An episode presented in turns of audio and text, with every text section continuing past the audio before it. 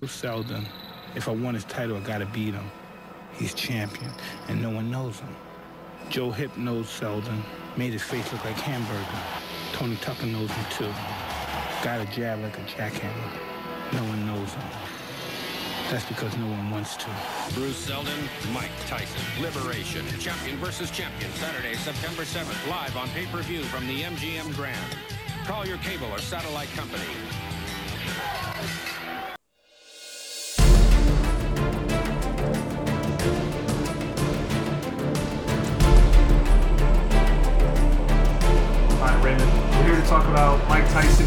Bruce Seldon, fight dubbed Liberation by Don King's Promotions.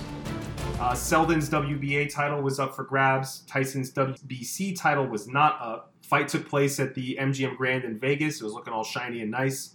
Uh, a little less than 10,000 in the crowd, believe it or not, for a Tyson fight. Okay. Seems a little light. And then pay per view cost at the time, any guesses? I, I looked it up. How much? 40 bucks. 40 bucks back then seemed like a hell of a lot of money. Um, so obviously everyone knows the story. Knockout in the first round by Tyson uh, after a minute and 49 seconds. Uh huh. Sounds about right. Yeah, pretty unremarkable fight, uh, you know, uh, according to all accounts. But obviously the more important issue with this fight were the circumstances surrounding it. If you Google the date of the fight, September 7th, 1996, the fight doesn't even come up. Really? you could scroll all the way down the page, scroll down to the second page, third page, you probably won't even see anything about the fight at all. Wow. So obviously, that's the night that Tupac was shot. He suffered wounds that would tragically end his life about a week later. Um, the night, obviously, is in boxing terms was well, it was Tyson's redemption, but um, you know, I mean, he, he got back to the top of the mountain, but clearly the the whole fight and everything around Tyson at that time was overshadowed by Tupac, who had the opposite. I mean, this was ultimately his demise. Yeah. Do you remember where you were when you found out Tupac died? Or Tu- Tupac got shot at least? when he got shot, no man, I was probably in bed. I think I was only like twelve or thirteen at the time, Really? man. Yeah. I remember like I was on my way to school or like driving to uh, junior high. I think, I don't know, like 12 or something myself. Yeah. And we heard it on the radio. Oh, yeah, Tupac got shot. He's in the hospital, whatever. Uh, he's in critical condition. And at the time, I'm just thinking, like, oh, man, he got shot again. Like, oh, dude, he's probably to Yeah, come he had back. just gotten shot. Yeah, bro. Like, you I remember talked seeing him in the wheelchair, and, Yeah. and now he's shot again. It's like, all right, well, this is just it. You know, this is Like, all right, go go about your day, Yeah. pretty much. Like we weren't. It wasn't news back then where like everything's just like hitting you right away. It was just like, all right, he got shot. I found out about it probably on a Monday because the fight was on a Saturday, and I had no clue about it because I didn't have social media or my cell phone or whatever, and I just went about my day, dude. And he was in, he was my favorite rapper at the time, but Yeah, news traveled a lot slower back then. yeah, I probably watched it on MTV News that afternoon when I got back from school. Remember, they'd have those like little updates at the top of the hour, and Kurt Loder or whoever would come up. Tabitha Soren, whatever her name was. yeah, and then that's that's how we got our news. But Tupac was in the news like every day back then. hmm So I don't know. I mean, the the fight the fight has been talked about. That date has been talked about um, ad nauseum. Obviously, we're going to add to that probably over the next I don't know sixty minutes or so when we talk. But there's just so much going on with that fight. I mean, there's there's an ESPN thirty for thirty, and it was incredible to see the lineup of the people that came on and, and spoke. They had journalists, obviously. They had people that you know they had videos from from from the night of the fight. Um, but you know, like the first person they bring on is Nas, right? So Nas is talking about both both Tyson and Tupac because of the impact both of these guys had culturally. Amazing. And they were so young. Yeah, I mean, Tupac obviously was 25 when he got, got shot and killed. Tyson, what was he, 30 years old for this fight? yeah, And it was just a crazy little pocket of time where I mean, they seemed like they were like friends, man. Like at the end of the fight, Tyson's getting hugged by Tupac, like he's like coming out of the, the fight, Yeah. and like Tupac's like hugging him, and like they're both sweating, and it's just like, this crazy image, yeah, you know? yeah. Um, It's remarkable. It's remarkable to see two guys at the top of separate games coming together at that time and embracing and all that. Nowadays, it's like Kanye and Antonio Brown or some like weird collection of people. Yeah. You know, it's it's rare you see two guys at the top of the game coming together like that, like doing some Rat Pack shit. Right. And you know what though, man? Like, I did rewatch the fight. I actually watched it in freaking slow motion, the knockdowns, just to see if they were legitimate or not. Because everyone thought they were fixed. The fight Yeah. was fixed. Yeah, Um, I think the first knockdown seemed like it grazed the top of his head, and he was more. Did I think if you don't think this fight is fixed, yeah, then Seldon is just like a scared guy in this ring. and that could be the case. It really could be. That could be the case. Like he was just like freaking anxious as hell and fucking terrified of Mike Tyson. Could it be that the the fight in the moment was just too big for him? I mean, he he just won a title, right? I mean, he beat Tony Tucker, Right. but I mean, no one's watching Seldon versus Tucker, right? Like, no one's paying for the pay per view for that. yeah. It was probably on like some like Friday night fights or something.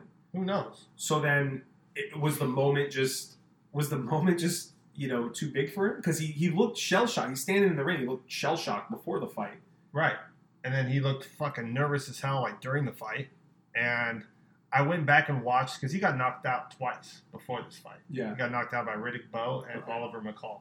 And then when he got knocked out against Riddick Bowe, was also in the first round. And he gets knocked down the same way, fucking face plants and shit. That's rare to see in a title fight somebody face plants. Yeah, face Twice. plants, gets up hella fast and shit. He's nervous, bro. And so maybe that's it. it could be it. Like I, Yeah. or it, could, it was probably fixed. I don't know. Like there's no way we could probably find out. But if you want to defend the, what's the word I'm looking for? Like the purity of the sport, then we could just say that Seldon was really nervous. I actually talked to uh, Robert Hoyle. He's a boxing judge, and at the time he was a official in what was it inspector? He was an inspector in Bruce Seldon's corner before the fight. Before this fight. Before this fight, Okay. he was in the dressing room with Bruce Seldon, and then he said that he could hear Mike Tyson punching the wall and shit, fucking in the other room. And then everyone was like, "What the hell is that noise?" But uh, Robert Hoyle goes, "I knew what that noise was. It was Incredible. punching the, uh, punching the wall." Incredible. And then he said that I think that Seldon knew what that noise was, and he said that Seldon was probably scared to go in the ring because he heard that noise. That's insane. So in the and I don't want to this shouldn't be a plug for the ESPN 30 for 30, but Nah, when they they had Richard Steele for a second and he's and uh, he comes on he's talking about pre-fight he goes into both locker rooms obviously Mm. and he goes into Tyson's locker room and he looked like a caged animal he's sitting there he's you know, pounding his fists you know everybody in there is like laser focused right wow. and then he goes to Seldon's locker room and it's like you could hear a pin drop in there and you could feel the nerves of everybody in there Wow. and it was just this complete opposite versus what what Tyson's camp looked like See, man, like maybe if he was just scared. I mean, everyone thought it was fixed. I, if you, if I have to put money on it, I would probably put money on the fix just because, like, the majority rules, I guess. yeah But um, maybe he was just scared, man. Like, if you see the, uh, once again, I watched the first knockdown in slow motion. After, after he gets knocked down, Richard Steele thinks it's a slip. He starts like right moving his hands like it's like not a knockdown. But he starts counting because Seldon takes so long to get up. Yeah, yeah. Seldon or um, Steele clearly wasn't in on any kind of fix. Right. He was refing a clean fight, Yes. um, but I think he knew what what was going to happen in the ring before he even got in there, I think so. based on what he saw in the. Yeah. All right, so in terms of the fix, there's there's some some monetary figures I'll, I'll throw out to you uh, as we as we get into this uh, of the pre-fight that might shed a different bit of light on on what happened. But um, I wanted to talk just a little bit about how legendary both of these figures that we'll talk about all do credit to res- and respect to uh, to Seldon, but you know the, the two guys of the night are obviously Tupac and, and Tyson. Sure. So let's start with Mike, right? Um, I mean, we could do every one of his fights and talk about the hype that Tyson had both leading up to it, in the fight, after the fight, right? I mean, he's the story of every fight that he's he's ever been in Absolutely. that we know. He's right? still the story today. I mean, you could say he's probably the most well-known heavyweight that, that's alive today, right? I would say, yeah, he might be one of the most well-known public figures in the world today. in sports or outside. Like my mom knows who Mike Tyson is. You know what I'm I think my grandma. does. yeah. Yeah. So, um, start just with his name, Iron Mike Tyson. That's a perfect name, right? Like Iron Mike. yeah, his story, Yeah. like we know all this stuff about him, like going to jail like twenty times when he was like before he was like fifteen years old. You know what I mean? then he gets like nurtured by this old boxing trainer and turns him into this champion, youngest heavyweight champion ever. I Twenty mean, years old, right? 20 years old. And the story is just amazing. Knocking fools out in one round. And Kid Dynamite is what they used to Kid call him. Dynamite, Remember yeah. the video game? Yeah, I remember that. And what he was 21 when he unified the all the titles. I think he was 21, yeah. And then he was 22 when he fought Michael Spinks. Yeah, Knocked him out in one round, which was a big fight. that was huge. We should do that one. That would be an interesting one to go through. Yeah, we could go through that one. Yeah. And then he beat Larry Holmes before that. Yeah. Fucking knocked out Holmes. Yep. Did you know uh, Larry Holmes got paid $15 million for that fight? At the- Really? Yeah, at the time, that's like That's huge money. big money. That's huge money. And Yeah. he, he was off for two years. And Don King just straight up gave him fucking two or fifteen million. Jeez. Yeah. That's amazing. But anyway, So, so thinking about Mike though, like all that about his his accolades, right? What he had, you know, with all his belts and everything. But has anyone ever looked that much more intimidating just walking into the ring? Like his his aura, right? Of he'd come out with, I mean, basically he would just cut a hole in a towel and put it over him, right? And just would like walk out into the ring. He'd come out to hip hop, just some, just amazing uh, just amazing entrances that he would have that would just set the tone for him demolishing whoever he was going to fight. and I think he came out to hip hop towards like after he came out of jail, but his before he was in jail, he would just come out to like noise. It was crazy, like fucking chains rattling and shit. like if you watch Mike Tyson against Michael Spinks, that entrance, it's fucking like terrifying, dude. All you hear is like like that Cobra. Remember the movie Yeah, Cobra? With like yeah. dring, like yeah. And uh, Tyson was like a gladiator, dude. No socks, like you said, no robe. Came through like And he changed the game just Yeah. in terms of the look, right? The all black shorts, um, that part in his hair. part is Yeah, right. like he was just he was just iconic. his fucking lisp. His lisp, yeah. his lisp, his fucking uh, gap in his teeth and shit. Gold tooth. He was a badass, dude. and just just how I mean, you think about like heavyweight title fighters, right? They're like the most coddled athletes on the earth, right? Right. Everyone's everyone's you know dapping them up and, and giving them love all the time. But Tyson was truly a loose cannon. Yes. Like, think about I- maybe Muhammad Ali's like not the best example, but you wouldn't know what Muhammad Ali was going to say. He wasn't afraid to speak out. With Tyson, you were never going to him about global affairs. You were never asking him about geopolitical problems, right? but he was a loose cannon. Like my my favorite the, the favorite description of Tyson that I have is Jamie Foxx calling him like a pit bull without a leash, right? Like anybody who sees a pit bull without a leash on the street is getting nervous. yeah. And that's how it was when Tyson would walk into any room, whether it was a you know like a an arena for a fight or for a you know a conference room for a for a press conference yes. or a club. Nobody knew what, what you were going to get from him. Right.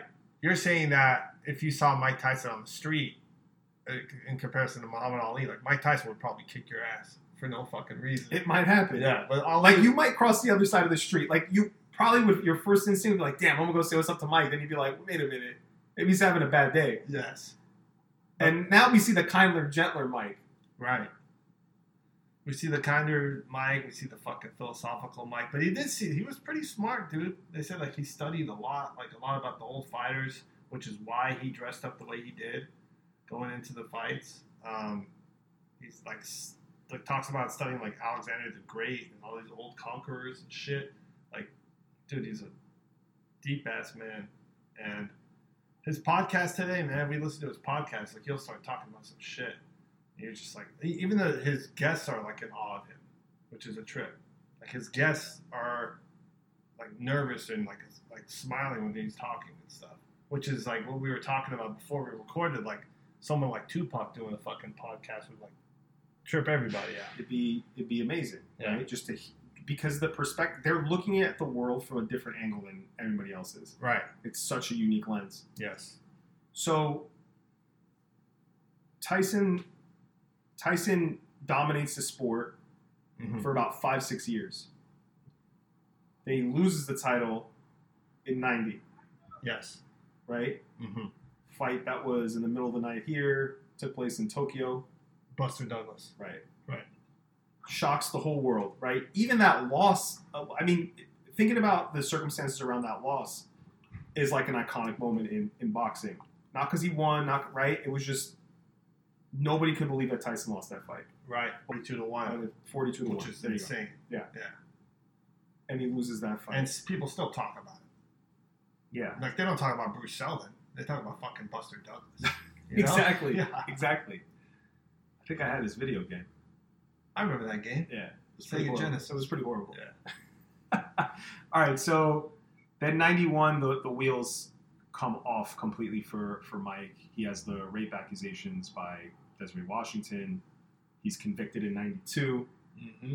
Um, I, I don't think we want to get too much into the depths of, of the case, right? We don't want to. No, we don't. I mean, we were what we could. What we were talking about before we recorded are the the images of him like walking into prison, like with his you know handcuffs and Twirling his handcuffs. yeah, just like you just have these like these flashes in my brain of like him wearing this like gray suit and he just didn't know what the hell was going on. Like, why is he going to jail like for years? Like, dude, you're a fucking champ. Like, what the fuck's going on? yeah. So, I mean, not to touch too deep into this case, is you know, it's probably a sensitive subject, but I read that he used a tax attorney for his uh, Oh, jeez. for the case. Yeah, because they figured like you know it was going to be like an open and shut case, and he was just going to beat it.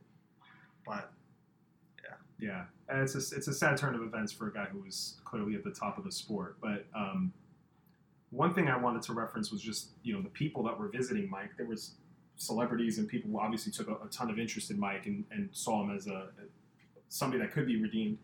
Um, Maya Angelou visited him wow, in jail. Um, and I guess he was talking about Tolstoy and his Eurocentricity and comparing him to other, you know, other poets that had they been white versus black and what that impact was. And I think it even caught Maya Angelou off guard. Like, how deep could this guy get? So to your point, he clearly was a thoughtful guy. right? I just think he needed some help controlling those those moments where, you know, things things would get out of control for him. Mean, he's, he's got demons, man. Yeah. You know, mean, he didn't have a great childhood. I mean, it's well publicized, and uh, fighters are just different. You know, like he's just not a normal person. And losing Cus D'Amato, that clearly impacted him, right? Right. I mean, that seemed like that just pretty much like you know didn't really put him into a spiral, but it would have changed his life maybe if he'd stayed for a couple more years while he was developing. You know, as a man. I think he died like when Tyson was 19. So Yeah, I, that's sad. And then Yeah. once he rose to prominence, you know, he kind of just fell into the wrong hands. So, right. um, all right, so let's talk a little bit about how Tyson and, and Tupac, how the story started to intertwine. So Tyson's a few years older than, than Pac, but um, they were friends. I guess they met each other um, a few years before the fight. They met each other at the Palladium. Magic Johnson was having a party.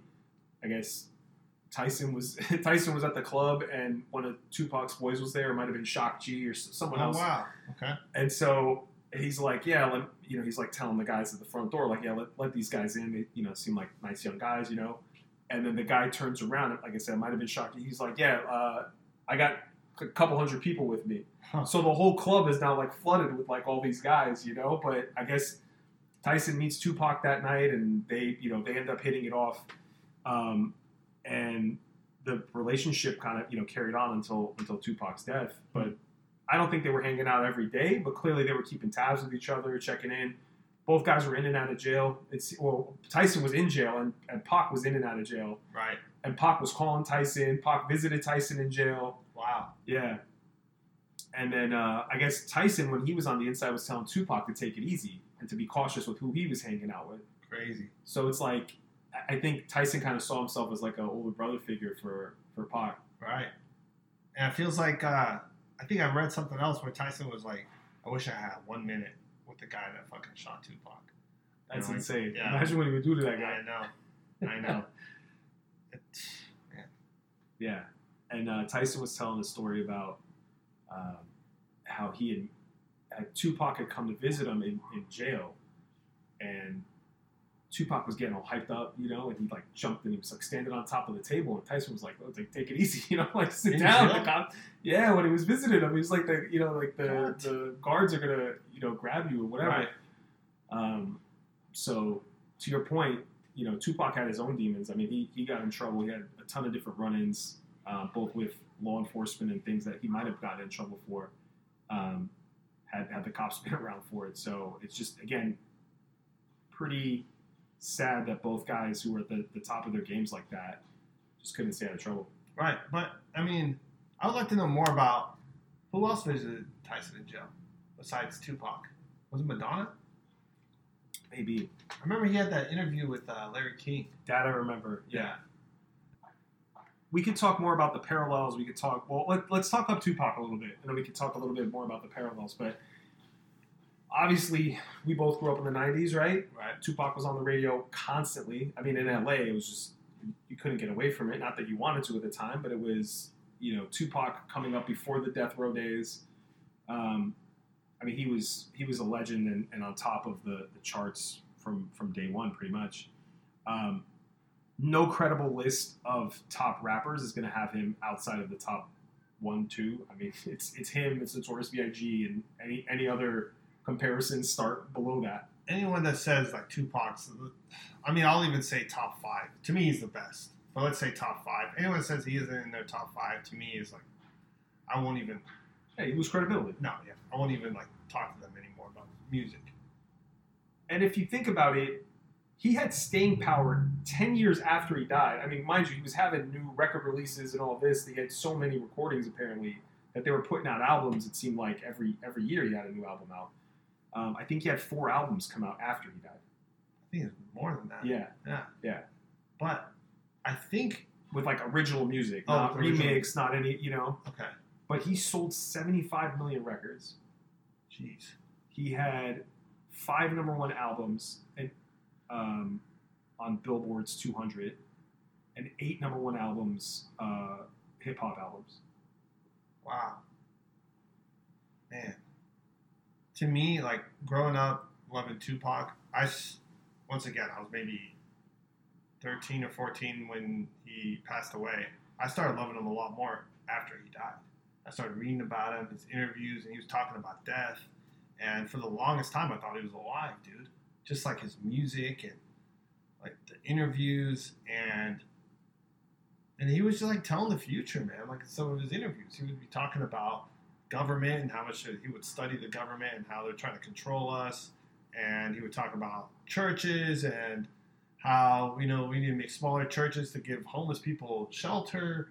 Like just in insane wealth of knowledge and at such a young age and to us like he just seemed like this older guy that had like all the answers and he was just prophesizing his words through music and he had such a wealth of knowledge from his childhood because his mom was a black panther. Right. and she went through a lot of struggles of you know equality and trying to find some sort of direction for her community. So he was like just like a like a like a soldier in a way. And a lot of us identified with him because we knew what struggle was too. Like he was talking about his struggle. And he was talking about like you know his struggle but like we would identify with it because he just was so poetic Yeah. His his words live on. I mean, again, you hear his lyrics. You, you'll be going through life and hear his lyrics in your head while you're seeing things. So, um, the depth that he would go to in his lyrics now, as you listen to them, the older you get, it, it starts to make more sense to you. But it's like for he was basically a kid, his early twenties, who was writing things that were so impactful. To your point, it's just it's, it's unheard of. picture me rolling in my 500 Benz. I'm thinking like, hell yeah, man, it's sick, you know? Like, but also also we saw him we would see him so much right he was like i said he was on mtv constantly he had the music videos right once he got into death row he was with Dre and the California uh, Love video, right? Like it was just there was there was him. He was on screen all the time. So while we didn't have social media, we would just live and die with with MTV all day. And He was on it constantly. The news he was making outside of it, his videos that were on it, and then also the movies, right? He started crossing over into movies. Poetic Justice, Juice. Juice, which I love, Juice. Wow. Above the Rim, Oh, above the rim. right? Um, and then even after he died, it was Gridlock'd and gang related. I remember watching those, and Yeah. to your point, I was like, "How's this guy dead? He's got movies coming out, you know, know. a year or two after he died." So, um, you know, and and one thing I so I didn't realize this in I guess he was supposed to be in Menace to Society, Yes. and then he assaulted one of the film's directors Yep. on the set because he was supposed to be um, one of the main characters in the movie. I think he was going to be uh, Sharif. Sharif was like the philosophical Yeah, guy. educated, Yeah, a yeah, Muslim, right? He had like this like just different outlook from the other guys. yeah. Um, and it, it like that role would have been absolutely perfect for him. Right. But he wanted more lines. Yeah, and he was arguing about like, well, where's this guy come from, and like, yeah, like, well, why is he saying these things? And he would have been incredible in that movie. he would have. A movie that I think is already just captures the essence of what what's going on at that time, and right, it's like it's like captures everything so well. But him adding that extra layer to it would have been amazing. And did you, the, on the story about Juice was he wasn't even supposed to be in the movie. He just read for the, the main character part when Treach was supposed to be the main character, and Treach from Naughty by Nature. Yeah. And uh, Tupac got it just like on a whim. Yeah. He was just there. Yeah, He he just there happened to be with there. Treach. Yeah. So Yeah. So I, I think you know I think when you when you look at Tupac and you look at Mike again the the parallels start with two guys at the top of their game at such a young age, but also their crossover appeal. right, Right? Tupac is a poet. He's a rapper. He's a he's a movie star. Right? He's he's all of these different things. Mike was this amazing boxer, but suddenly he's on lunchboxes and T-shirts and video games. video games, right? Like, I mean, I'd say it's the best boxing game of all time, but you know, Same. other people might disagree. No, I, I'm with you. You hear that punch out, just the the theme music, I can hear it. Yeah. boom, boom, boom, right? That's Right. just oh man, I can't get enough of that. Remember when uh, what was the kid's name that he used to Mac. Mac. Yeah, Remember he was running down the street, yeah, and then his coach is behind him with a yeah. bike. He's, he's running after him. Yeah. And uh, I think the saddest part of that game was he wasn't the hardest one to beat. Everyone said Sandman was was a tougher tougher opponent than Tyson at the end. I thought it was hard. It was hard, but Yeah. I mean, you Yeah. You gotta get you gotta get past Sandman before you get to Tyson. Well, you gotta put in the code to get past all that shit. you just skip right there. yeah. Skip to Mike, Yeah, yeah, yeah. and your character's like you know like a, a half an inch on the screen, and then Right. Tyson's like taking up the whole screen. Come on, come on, come on. um, so let's see here. Man, what a game. Yeah, I, I think I think another thing not to be lost is the fact that both guys, like the biggest parallel was again, both guys fell into kind of the wrong hands, right? Right. Pac with Sure. with Suge, and then Mike with Don King and, and some of the other guys that were around them at the time. Um, they both seemed like had they had the right kind of people that were around them, guiding them, kind of you know like a true PR team, that they could have both been. They, they both could have had a better better time, let's say in the '90s, right? Like those ten years, and I, I truly think Pac would still be alive. Well, if you compare Tupac to Biggie, I mean, Biggie had the amazing production. You know, he had fucking P Diddy with him, dude. Like all these songs that like were dance songs and like you know hits. They were they were making hits, whereas Tupac was making like sending us messages, which was great, you know. But Biggie songs have more of like a fun, um, just like a just like a lighthearted attitude, as opposed to Tupac songs have a lot more grit. And I think a lot of that is like comes down to production, where Tupac was kind of like he had all these like guys with him, like Thug Life and uh, the Outlaws, and like I didn't care about them. I cared about Tupac. He was like the leader of the team. Where Biggie, like he was just like him and Diddy, and that was it. So, well, they had Junior Mafia too, but they even had good songs. Junior Mafia had like Yeah. fun songs. yeah, Well, but like the Outlaws didn't have any good albums. So he was a one man team, man. Yeah, I thought the whole him moving to death row would help him out, but you know, again, maybe had he had he lived a few more years, things would have, you know, his his legacy of, of his music at least would be quite a bit different. But That's a good point. so both guys, so Pac was in and out of jail, Mike was in jail um, in the in the mid '90s. Um, Tupac was in jail for, I believe it was sexual assault as well. Nothing that he had done. I think it was more about why, why he had not kind of stopped something that was going on. Um, both guys get out in '95. Mike, I think his, his time was up. Uh, Tupac was out um, because Suge had put up 1.4 million dollars for his bail money and help him with his appeal and everything. Right. And then Tupac immediately signed with Death Row, released All Eyes on Me in 1996, which is, I mean, again, that, that music is eternal. You can listen to that today and it sounds like it's, it's music that was just produced. Right. Well, I when I think about Suge Knight bailing out Tupac, I start thinking about like how come he, no one else bailed him out that, that whole time?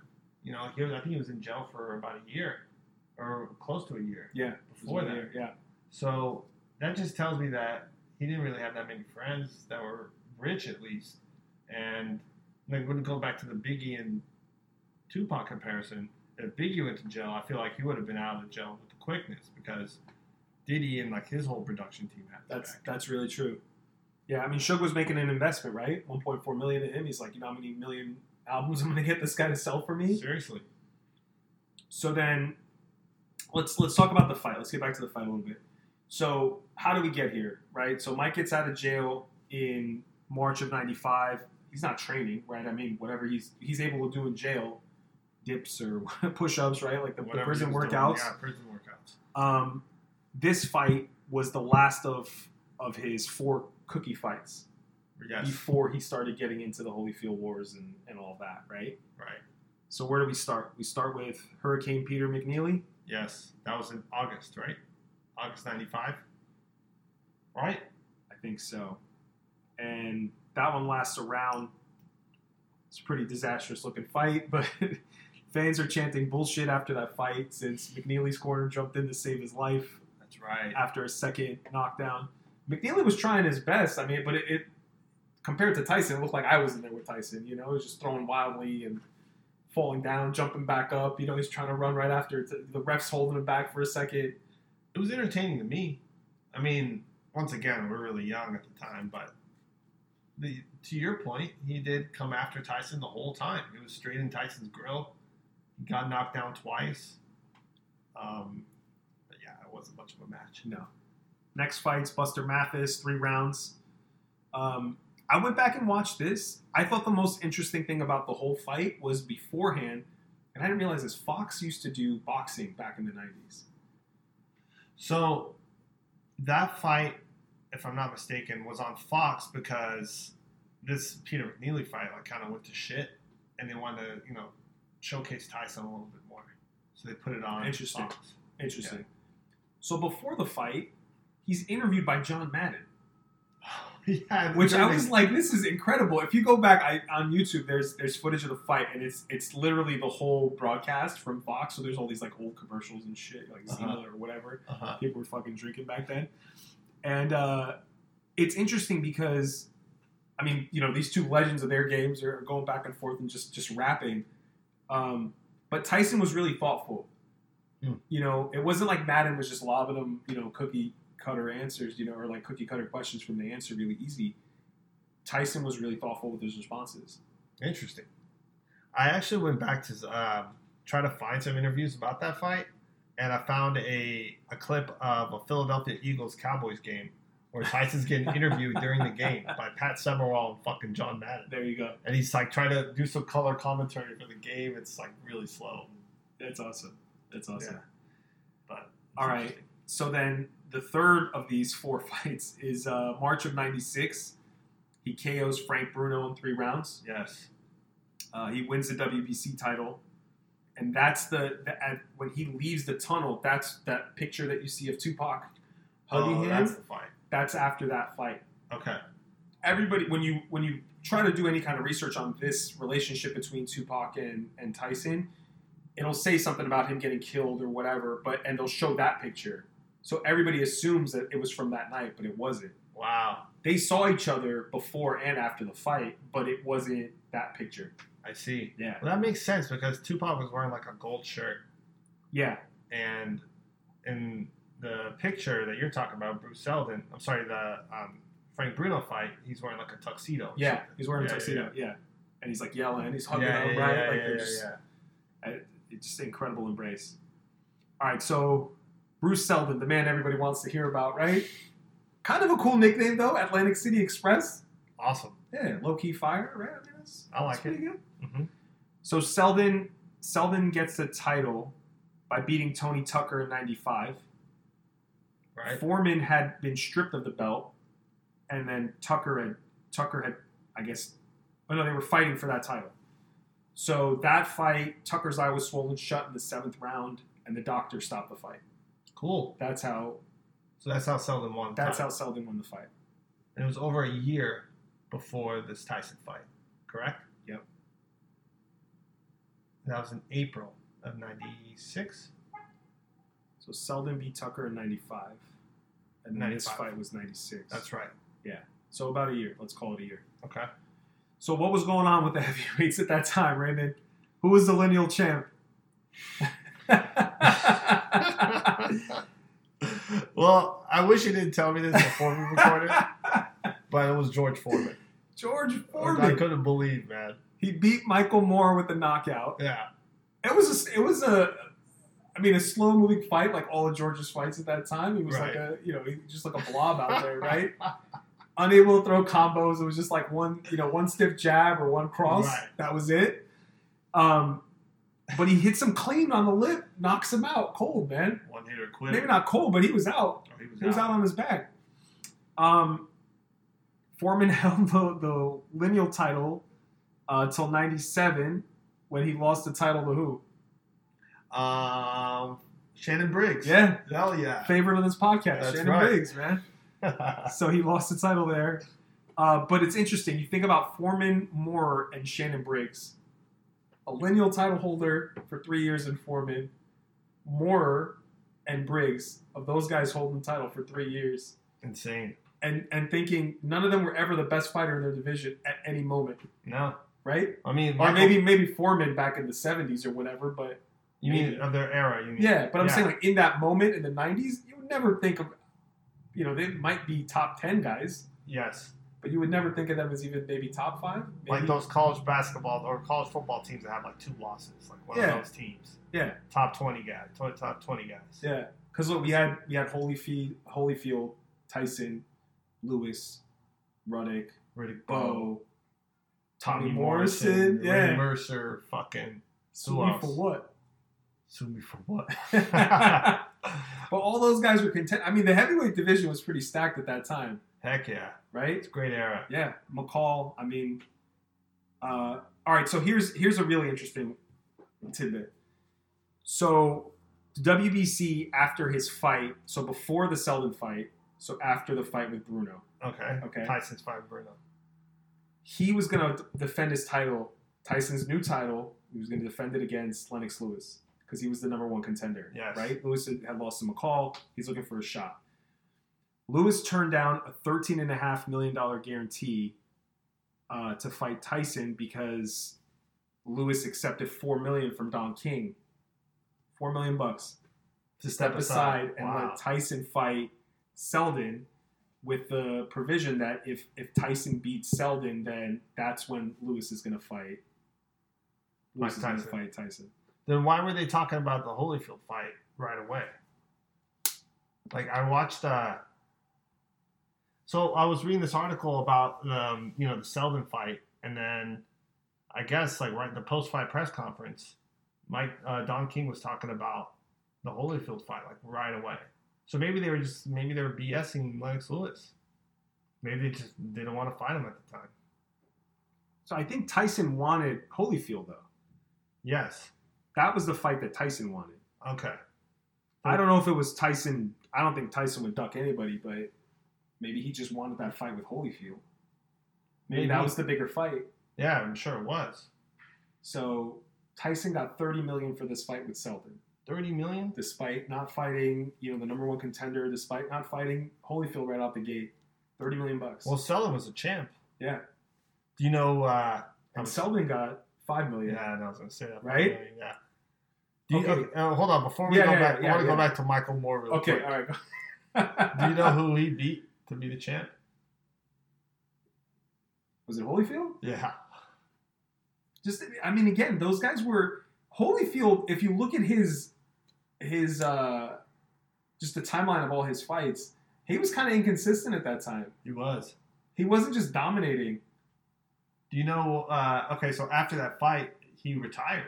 Holyfield retired. 'cause he had a Really? heart condition. Yeah, oh I do remember that. like that. a hole in his heart or something. yeah yeah So then when he going into this like Tyson Holyfield fight, everyone thought he was like this fucking not a chump, but like they thought he was like on his way out. yeah He was in Just his a mid thirties. Yeah, maybe that's the maybe it was just an easier fight for Tyson maybe that's what they thought maybe that's what they thought. Yeah, because uh, the Seldon fight, um, Seldon was a twenty. I'm sorry, Tyson was a twenty-two to one favorite, okay and then the Holyfield fight, he was a fucking eighteen to one favorite. Jeez. Wow, man. that's insane Yeah. All right so let me okay I made you lose. No, no. So that's that's crazy to think about that. Of Holyfield being that much of an underdog to anybody, I know. especially at that time, right? Mid nineties. Mid nineties, he was Yeah. like a two-time champ. Yeah. But he just finished fighting uh, before he fought Tyson. He fought Bobby Czyz. Yeah, yeah. Yeah, he fought that guy to like a 12 round decision. So everyone thought he was like on his way out. And that was going to be it for him. Yeah. Mhm. Well, obviously, he kept going. So all right. So this this fight, Tyson Seldon, was originally scheduled for July thirteenth. Okay. Tyson had bronchitis. Oh, and he couldn't train for like a couple weeks, so they ended up pushing this out. What is it, about six, seven weeks? Um, crazy with just the lead up, right? The, the press conference before the fight, Seldon's praising Tyson, thanking. I mean, he's the champ, and he's thanking Tyson for the opportunity to fight him. Like you just would never see that. right. So just just like a strange lead up to the fight. Seldon was. I mean, the moment. It, just right then, you could tell the moment was going to be too big for Seldon. Yeah. Right? We talked about it earlier, but he, he just didn't look like the man that could. Throw in the champ, Yeah. Yeah. be the man. Yeah. So the weigh-in, Tyson standing there in his underwear, um, just yeah, the, yeah, he's just on a different level. Uh, and uh, Don King's a disaster. He's got his pants up above his his belly button, right? Like just it was just Don King. Well, let me okay. So let me ask you this: Was that Don King's prime? Um, I want to say no. I think his prime was like the mid to late 80s Okay. because he had Tyson, obviously, Yeah. and he just seemed like more of like a. Although I was really young, it just seemed like he had more of a name back then. What about in the seventies? 70s, he he was promoting Muhammad Ali, so maybe that was his. Maybe that's too. it. Yeah. I mean, he had a solid 20 year run, maybe 25 year run that everybody was. If, if he was if he was putting on a fight, you were watching it. He's a convicted murderer. Convicted murderer. Yeah. We should do a podcast How the on fuck did he King. get out of that? I think he. uh, It's it's. I mean, we're laughing about. it. We shouldn't be laughing, but he like he's like stomp a guy to death. Did he? Yeah. It's it's yeah. Like I said, that that's one that maybe What maybe we do like an Ali fight. You know, we could we could talk more about Yeah. Don King. What a story, man! Convicted murderer There's the characters. becomes this like huge icon. Yeah. Crazy ass hair, dude. The, I He was wearing a hat during the weigh-in though. his hat was just his hair was just outrageous. Like no, and it was just like known. Like all right, Don's gonna be here. He's gonna look crazy. He's gonna be waving flags around or whatever. hmm I have a picture with him. That's awesome. Yeah. It should be framed here. Should, huh? Yeah. All right, so Seldon weighs in at 229. He looks pretty jacked. Right. Tyson at 219. The dude's like thighs is like the size of like a normal person's waist. Dude, his lower body was like extremely monstrous. Yeah. I mean, considering he was normally shorter than whoever he was boxing, hmm he still came in weighing about the same because his lower body was just so massive. Well, that was like his typical fight weight. If he was around like between 215, 220, you're thinking, okay, that's fucking badass Mike Tyson. But when he got older, he started weighing like in the in the twenties. Like like when he fought Lennox Lewis, I think he was like two twenty nine. You're just thinking like, damn man, he's a little bit out of shape. But if you're like around 215, 220 Mike Tyson, oh yeah, he, the guy that guy's in trouble. So now the the night of the fight, we talked about Richard Steele going into the locker rooms, but one one quick note about Tupac. So he went into Tyson's locker room obviously before the fight, but he also went into Seldon's locker room. Really? And Seldon was like, "What the fuck? Like, what, what is this guy doing here?" No and I think way. it, I think that intimidated even more. Like he was like, you know, like trying to get his focus on, and then like Tupac busts in the room, you know, and he's like, "Oh shit!" He's like, "I jumped up and like said what's up to him," you know. But again, just proving more and more to the point that it was just another like stratosphere from where from where Seldon was used to operating in. Totally. That makes a lot of sense right there. So, man, maybe he did. Did okay during the thirty for thirty? Was he talking about the fix, Seldon? Yeah, yeah, he talked about it, and I, I think for him, it was, it was more like, hey, I had this great opportunity. I, I still have my title. He's like, I, I you know, I lost the fight or whatever. He's like, but I still have the the actual physical belt. I knew I made it to the top of the mountain, and he's like, and I'm a millionaire. I got my five million dollars for this fight, and I had millions before, so. Huh. It's just interesting. That that's not what you'd expect to hear from a champ. You know, it'd be like devastating to lose your title. Right. But for him, it was like he felt like the sacrificial lamb almost like, and he was fine being the sacrificial lamb. He took eight years off after that. Like he's fucking stopped fighting. For Yeah, there's like no, there's like nothing Yeah, for eight years. Crazy. So the fight, I mean, it was like one round, two minutes. Yeah, Everyone's, Tyson. Well, I mean, like even like the the because now you you watch the fight, you're like, all right, well, it's like a five. The whole thing is five minutes, right? So I went back and I wa- and and even like the face off though, because I'm going like minute by minute, right? Right. Didn't you say you watched it in slow motion? I'm watching in slow motion. Okay, so like you're going like frame by frame, but you're you're looking. And Steele's got them in the middle of the ring, and Tyson's like staring a hole through him, you know, and Right. Seldon's just kind of like looking, like he's looking everywhere except at Tyson's eye. Like he wants nothing to do with him. Crazy. Yeah. So, all right, so in the fight, Tyson said he wanted Seldon to feel his power, and Seldon said he relaxed because he felt like he could take Tyson's power after a couple shots. I don't know if I don't know how he he got to that Huh. mentality for for any reason, but Seldon was throwing some jabs, but Tyson looked like he was just kind of like cutting the ring off from him, right? Right. He was just like pressuring him the whole time. And I felt like hit him clean a couple times, um, from what I saw at least. And I mean, Tyson was just walking through it. You know, it wasn't like anything that was stopping him. But yeah, man, the knock, the first knockdown was like weird, and the second knockdown was even worse. Did he catch him at all on the first? He kind of grazed the top of his head. So he grazed the top of his head, and Seldon said that he caught a nerve on the top of his head. Oh, jeez. Yeah. All right. So that's what made him fall. Face plant. Which, once again, when I go back to the Riddick Bowe knockdown, he does the same exact type of fall. Which, I don't know if that was a fix. I mean, I don't want to say it was, but it did end in the first round. And then. Um, But you know, nobody else falls like that unless they're like knocked out cold. It was like a weird, yeah, it was like a weird fall. like when Nate Robinson fought and he like Correct. fell, or you know like Apollo Creed and Rocky. I mean, who's falling like face first straight into the with mat? like with like force too. Like he was Yeah. like he felt like looked like like strong. He wasn't falling down like slow motion Apollo Creed. You know, like he fell down.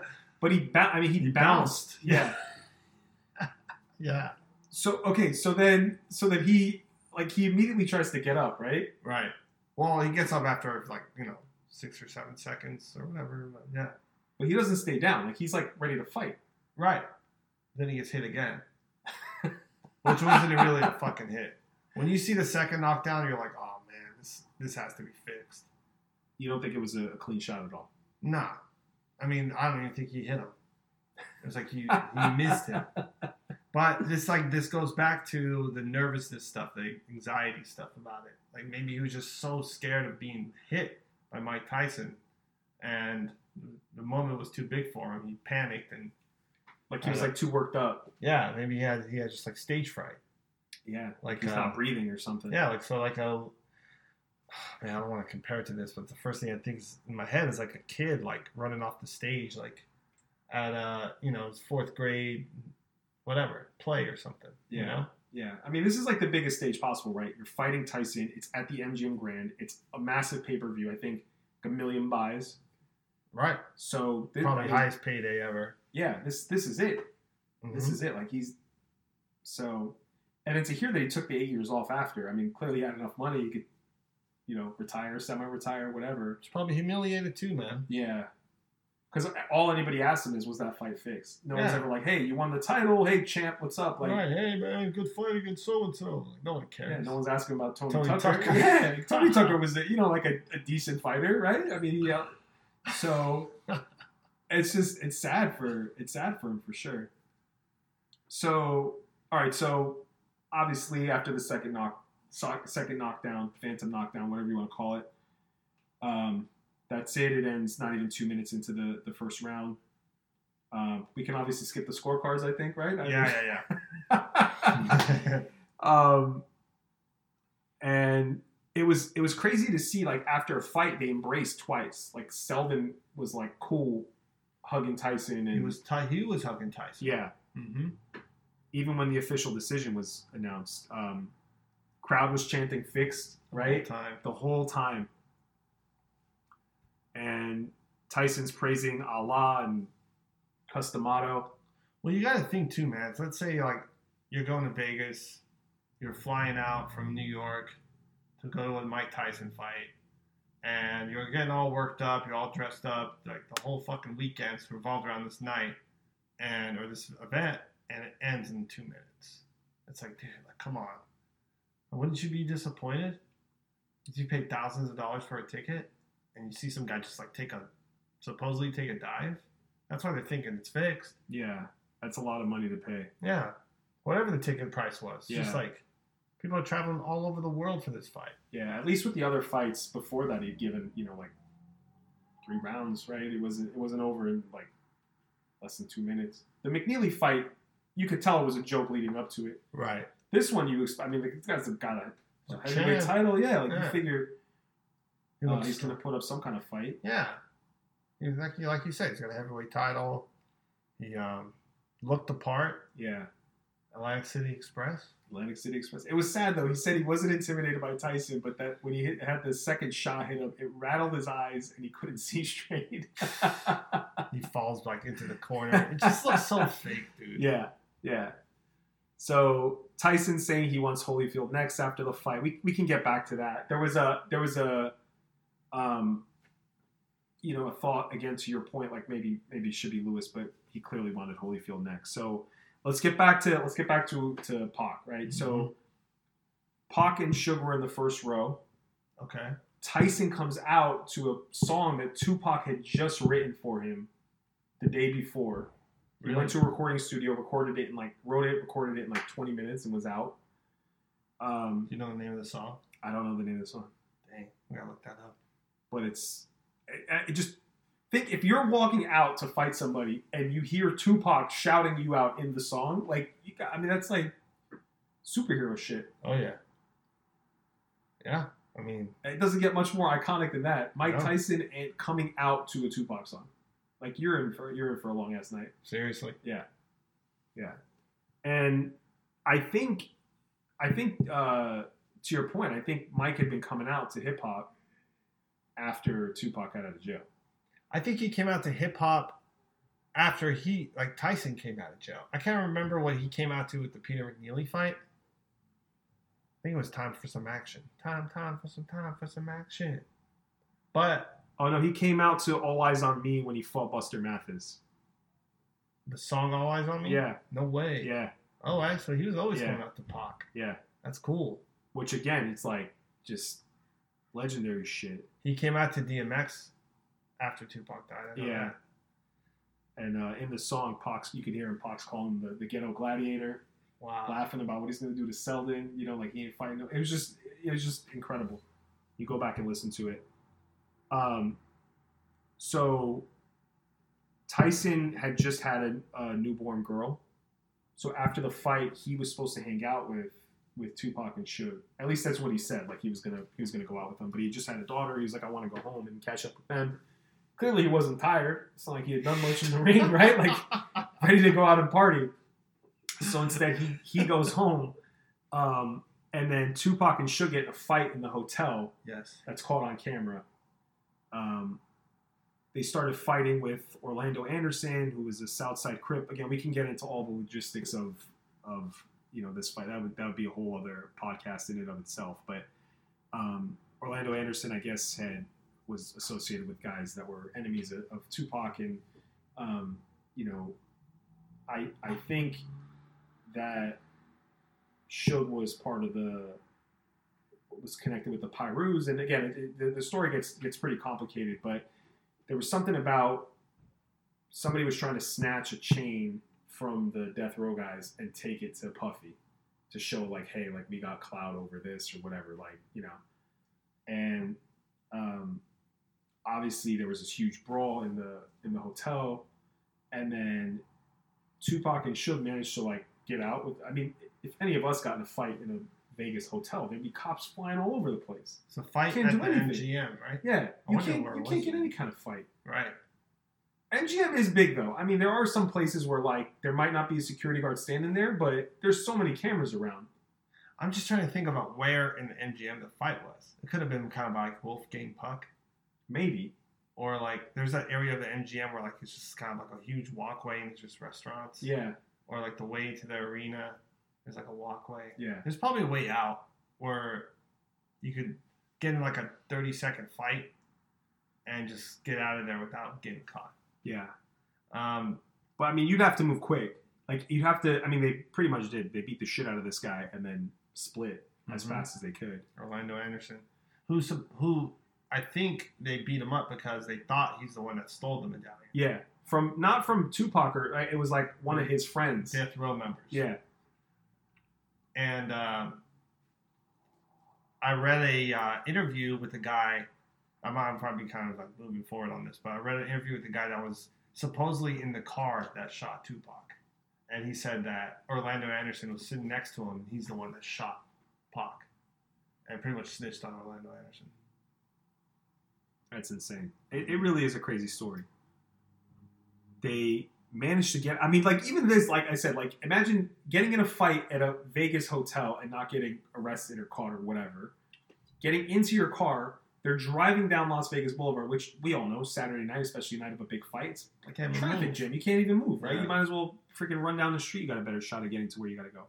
They're going to a club, six six two, and there's a ton of traffic. I guess their car got stopped by cops for a second. They got hassled for a minute. Huh. Then they start driving again.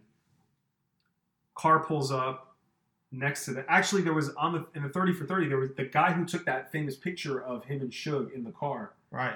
He was uh, like in there, and they were talking to him about how he was just like he just saw them and he's like, "Oh, let me take a picture of you guys." So he like stopped. He like took a. There was no iPhone back then, right? Like he literally had a camera, took a picture of them, and then they they start driving off. Um, car pulls up. Four shots hit Tupac. One, I guess, uh, hit the back of Suge's head. Um, Pac's shots were to his chest and his thigh.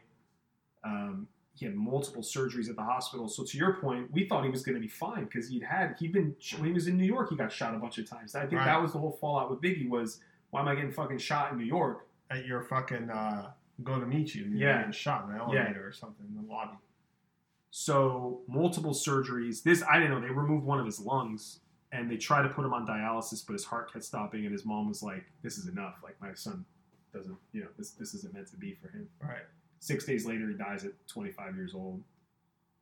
Tyson's super broken up about it, obviously, because they gotten close. But it's just it's just such a sad story, man. There, there's no other way to wrap it around it. and you always thought that. I mean, I always thought he was alive just growing up because there's all these like conspiracies about the way he died. Six days after his death, and the seventh day he comes back. He dies at like 4:03. He dies on September 13th, which is like the Yeah. 13th of the month. Yeah.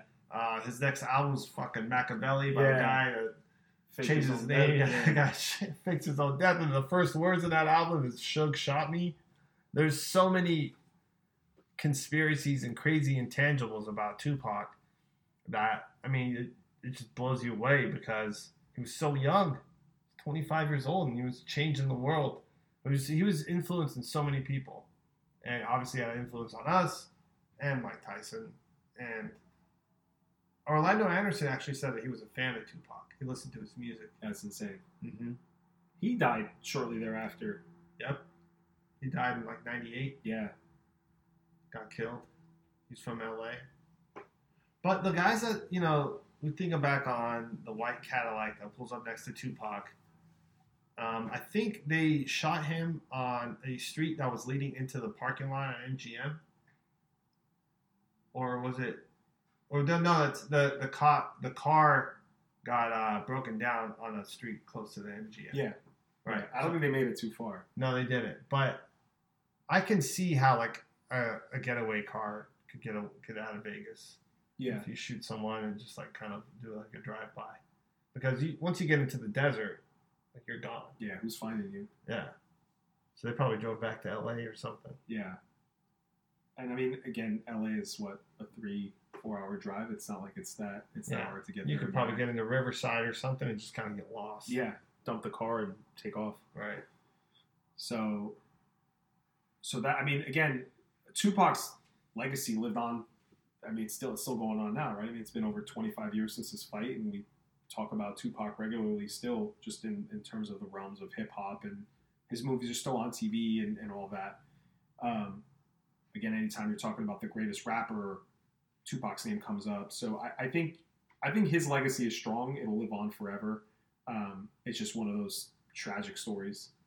Right. And I think Tyson's legacy is even possibly stronger. It is stronger, in my opinion, because I mean we're going back to like you know generationally, people all over the world still know who Tyson is. Tyson's I think with Tyson he's he's so much more beloved now because he's become so much gentler. Yes. Like he's he's easy to be a guy that you want to go up and like give him a hug. Right. When uh, whereas when I was talking about like the whole like loose pitbull thing, like you would be like intimidated to, to get too close to him because you don't know how he's going to react. You know, Right. he was so explosive. But I feel like now that that's that's flipped so much that you would want to be in a room with Tyson. You'd want to hang out with him. You'd want to talk to him about boxing or whatever because he's such a deep guy. You don't even know what to talk to. It's like so many things you can talk to him about. He's seen and done so much. Right. When man, if we talked to Tupac, it would have been the same thing. Yeah. So I guess with Tyson, his he, I mean, again, this was his like redemption, right? He gets his what his second title during this fight, right? He didn't unify the titles, but he had Right. two at this point. Um, and in two months, two months after, he goes into a fight with Holyfield. Two months. Yeah, which It's seems like short notice, right? I mean, that would never happen now. The guy with the title waits two months to get back in the ring. Normally, you fight in September. You're probably fighting in May, right? Well, I mean, like you said, I mean, he wasn't. He didn't really fight that much. you know, against Bruce that's Seldon. true. That's true. He just probably stayed in shape and kept it going. But but again, that just wouldn't happen nowadays, No. right? A big fight like that, Holyfield. Yeah. Like let's say like Wilder fought Fury and and Fury like I don't know twisted his ankle or something couldn't couldn't go on. There's no way they'd be fighting two months later against like you, you wouldn't see like suddenly Wilder fighting Joshua. You know, No, you, after like a minute in the ring or whatever, like that that still wouldn't happen. There'd be needs there'd be like all this build up. They'd have all this hype going into it, unless again this uh, fight originally was supposed to happen in July, so maybe they had it teed up for December and that or for November, and that was going to be the case. But again, it just seems like such short notice. I, I think it, it has happened before. But Why? recently, like recent history, would that happen? Um, in UFC, it'll happen. It'll happen in UFC, Yeah, maybe, maybe. but no, it's it's rare. We'll just say that it's pretty rare. All right, so one one more question for you because that that fight to Holyfield was pretty much the end for for Mike being at like the, the top of the game, right? The He was in big fights. Yes. The end of his mystique. Yeah. Well, let's say the bite fight was the end of his mystique Right. because that happened in June of '97. Right. Suddenly we were like, wait a minute, like this guy can be beat. Maybe this guy is fucking crazy. Yeah. well, he could be beat, right? Like Right. he was he was overmatched. Like yeah, like Holyfield was probably the better fighter right. in in that fight, right? So, um, so we can like I mean we could talk about Tyson's legacy for for hours, right? Like that could be like a whole other podcast that we could talk about. But uh, one question I have for you is, what was Tyson's biggest win? Oh, Michael Spinks. Spinks, old Larry Holmes. Nah, Michael Spinks, man. Because Was that like the top of the mountain? I mean, maybe not the top of the mountain for him. Well, I, I guess it could have been, right? Was that like was that the top for him? so like that was Mike Tyson at his peak. Because Like, is that his signature win? yeah, Michael Spinks. yeah. Because Michael Spinks was undefeated. Yeah, I mean, he was off for like a year. He beat he beat Larry Holmes. He beat he got the title from Larry Holmes, and he. I mean, Tyson was supposed to win that fight, but the way he won that fight was kind of like it blew people away because although he was beating people up like crazy, he wasn't beating like a peak heavyweight undefeated champion like crazy. You know, he was beating guys that already got beat, or like Larry Holmes is 38 years old yeah. fucking terrible. He's like knocking guys out of the fucking ring, like through the ropes, right? right, all these fucking weird ass guys. No offense to them, but I mean, No, they were building up his record. right. But Michael Spinks was a guy like, all right, man, like he's probably not gonna win, but this is like a big ass event. He's undefeated. Let's see what he can do. He, he's talking about like boxing Mike Tyson and shit. Like he might actually like go some rounds because he's the guy that beat Larry Holmes. Larry Holmes was a champ for like eight years, and then he fucking annihilates Michael Spinks. and everyone's like, wow. He still had Kevin Rooney as his trainer. Kevin Rooney was like uh, Cus D'Amato's like prodigy. So that was his biggest win. Yeah, Yeah. yeah. It's just like I said. It's, it's interesting when you look back at Tyson's record. You're like, who the fuck were these guys he was beating up? You know, like so. I again can't you can't really deny that Tyson was legendary, but I just just had to ask that question because again, he didn't he didn't beat a Holyfield. He didn't beat a Lewis. I mean, he beat a what a, a Razor Ruddock. if you Razor Ruddock. That was a good win. That was a good win too. Yeah, But but name. I mean, just yeah. I guess yeah. It's got to be Spinks. mm-hmm. All right. What would you score this on, on a scale of one to ten? this fight sucked, man. I mean, you gotta Worst give, fight of all time? Nah, I mean, you gotta give this fight like a a two. It can't be higher than a two, right? Nah, Maybe it. Maybe it. If you add in the fact that he came in into Tupac, the whole story with Tupac is, is bigger than this. That's it's, it's like reason a, why we're talking. yeah, it's like a hundred, right? I Yeah. mean, because of everything surrounding it. But the actual fight itself, the actual combat in the ring, this could be the. wor- I mean, again, it's a phantom, two phantom falls. The guy clearly had no business being in the ring. No, man, it was it, it, it put a lot like a bad. If the Tupac thing didn't happen, it just puts a bad taste in your mouth. You know, like oh man, what's up with boxing? You know, why is Mike Tyson find these guys that are just taking a dive? So, Yeah. I mean, the the action, the the event is just without Tupac, it's it's horrible. Yeah. All right. So for the action in the ring, I'll give it a two only because Mike was in the ring, and if Tyson's in the ring, it can't be a one. I'm, I'm with that. All right. let's do that. All right. And then, who won the fight? What won the fight? What do you think was? If you think back, besides the the tragedy with Tupac, It's hard to get past that, man. You know, I mean, that's the story that wins the fight. It's a it's a tragic story that wins the fight to me, because that's the first thing I think about. I don't think about you can, okay if anyone wins the fight, it's going to be Mike Tyson, but the story wins the fight. yeah, I'll say it's it's Tupac's legend. That that moment solidified it. The fact that he died at such a young age, and um, again, super unfortunate, really tragic. But I, I'd say his his legend grew only from there because he died at such a young age. Like the Kurt Cobain shit, you know, like you, you think about Kurt Cobain being legendary, and or Jimi Hendrix, right? These guys that died well before their peak. James Dean, right? Like there, there's guys that you're like, man, they're just so iconic and cool. There's there's something to be said for dying young that helps your legacy and your your legend just live on that much longer and stronger. So many possibilities. Yeah, Yeah, yeah. I like that. Yeah. Well, Raymond, this was a lot of fun, man. Yeah, We'll man, have to do this again. we will. All right. All right, brother.